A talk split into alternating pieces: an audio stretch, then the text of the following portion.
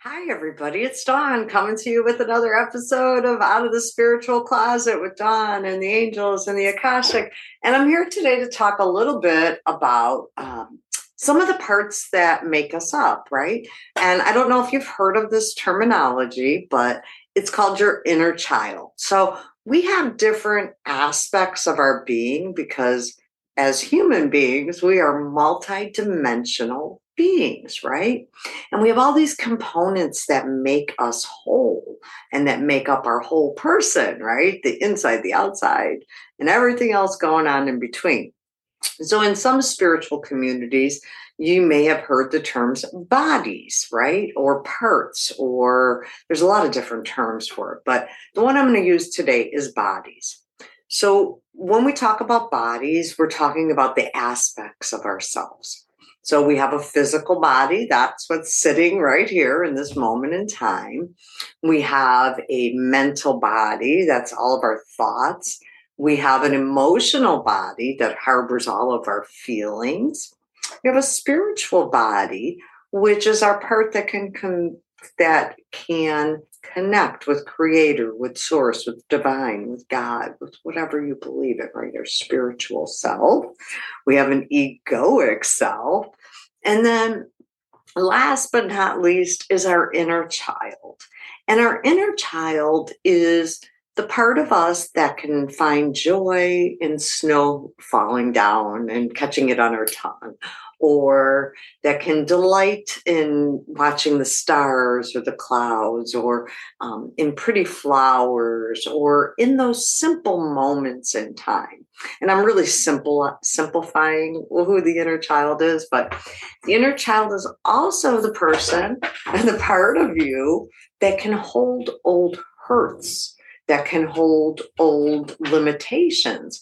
And so many times there are situations and things that happen during our course of development before we're seven years old, before we're fourteen, before we're twenty-one, and so on. And those things can impact us in our day-to-day lives. Um, it can, our inner child aspect may not feel safe because of X, Y, or Z. Now, sometimes these are real situations where you were never shown that. But other times it may be because whenever mom left the room, your little brother poked you or pinched you or tickled you. I'm oversimplifying, but it can be a real thing, or it could be something that was just really big to that little kid, right? And they didn't have the tools to understand it. Um, so an inner child also, we can do some work to release old thoughts, limits, patterns, behaviors, and hurts, like really the hurts, right?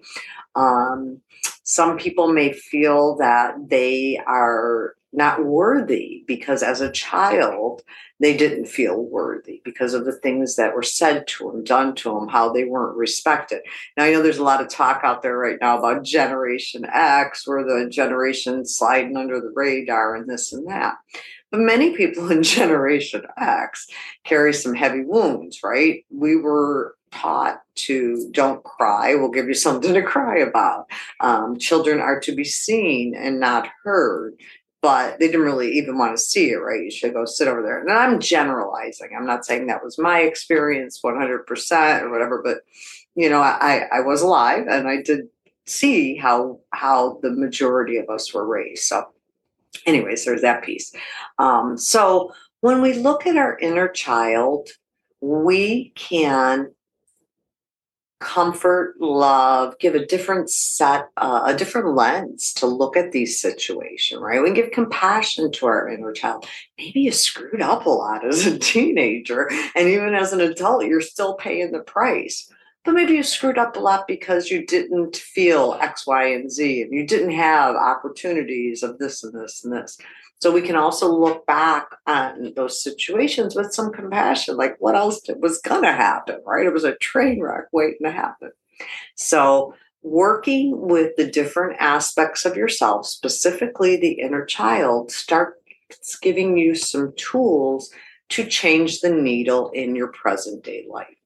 And that's why we go back to these bodies, to these old thoughts, these old emotions, because they are still affecting your reality. If you're still playing that scenario in your head, if you still have that belief, it's still affecting your day-to-day reality. I don't care if it happened fifty years ago, right? And so just when you are working with your inner child, or if you want to work with your inner child, the first thing that you want to do is bring a sense of humor, because your inner child is usually got a lot of funny stuff to share with you and a lot of insights about yourself.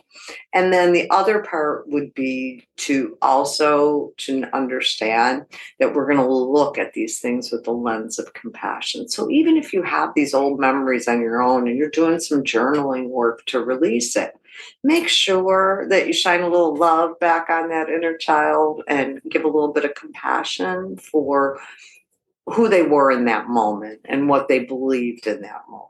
Okay. So I hope this helps in some way, shape, or form. Have a great rest of your day. Bye-bye.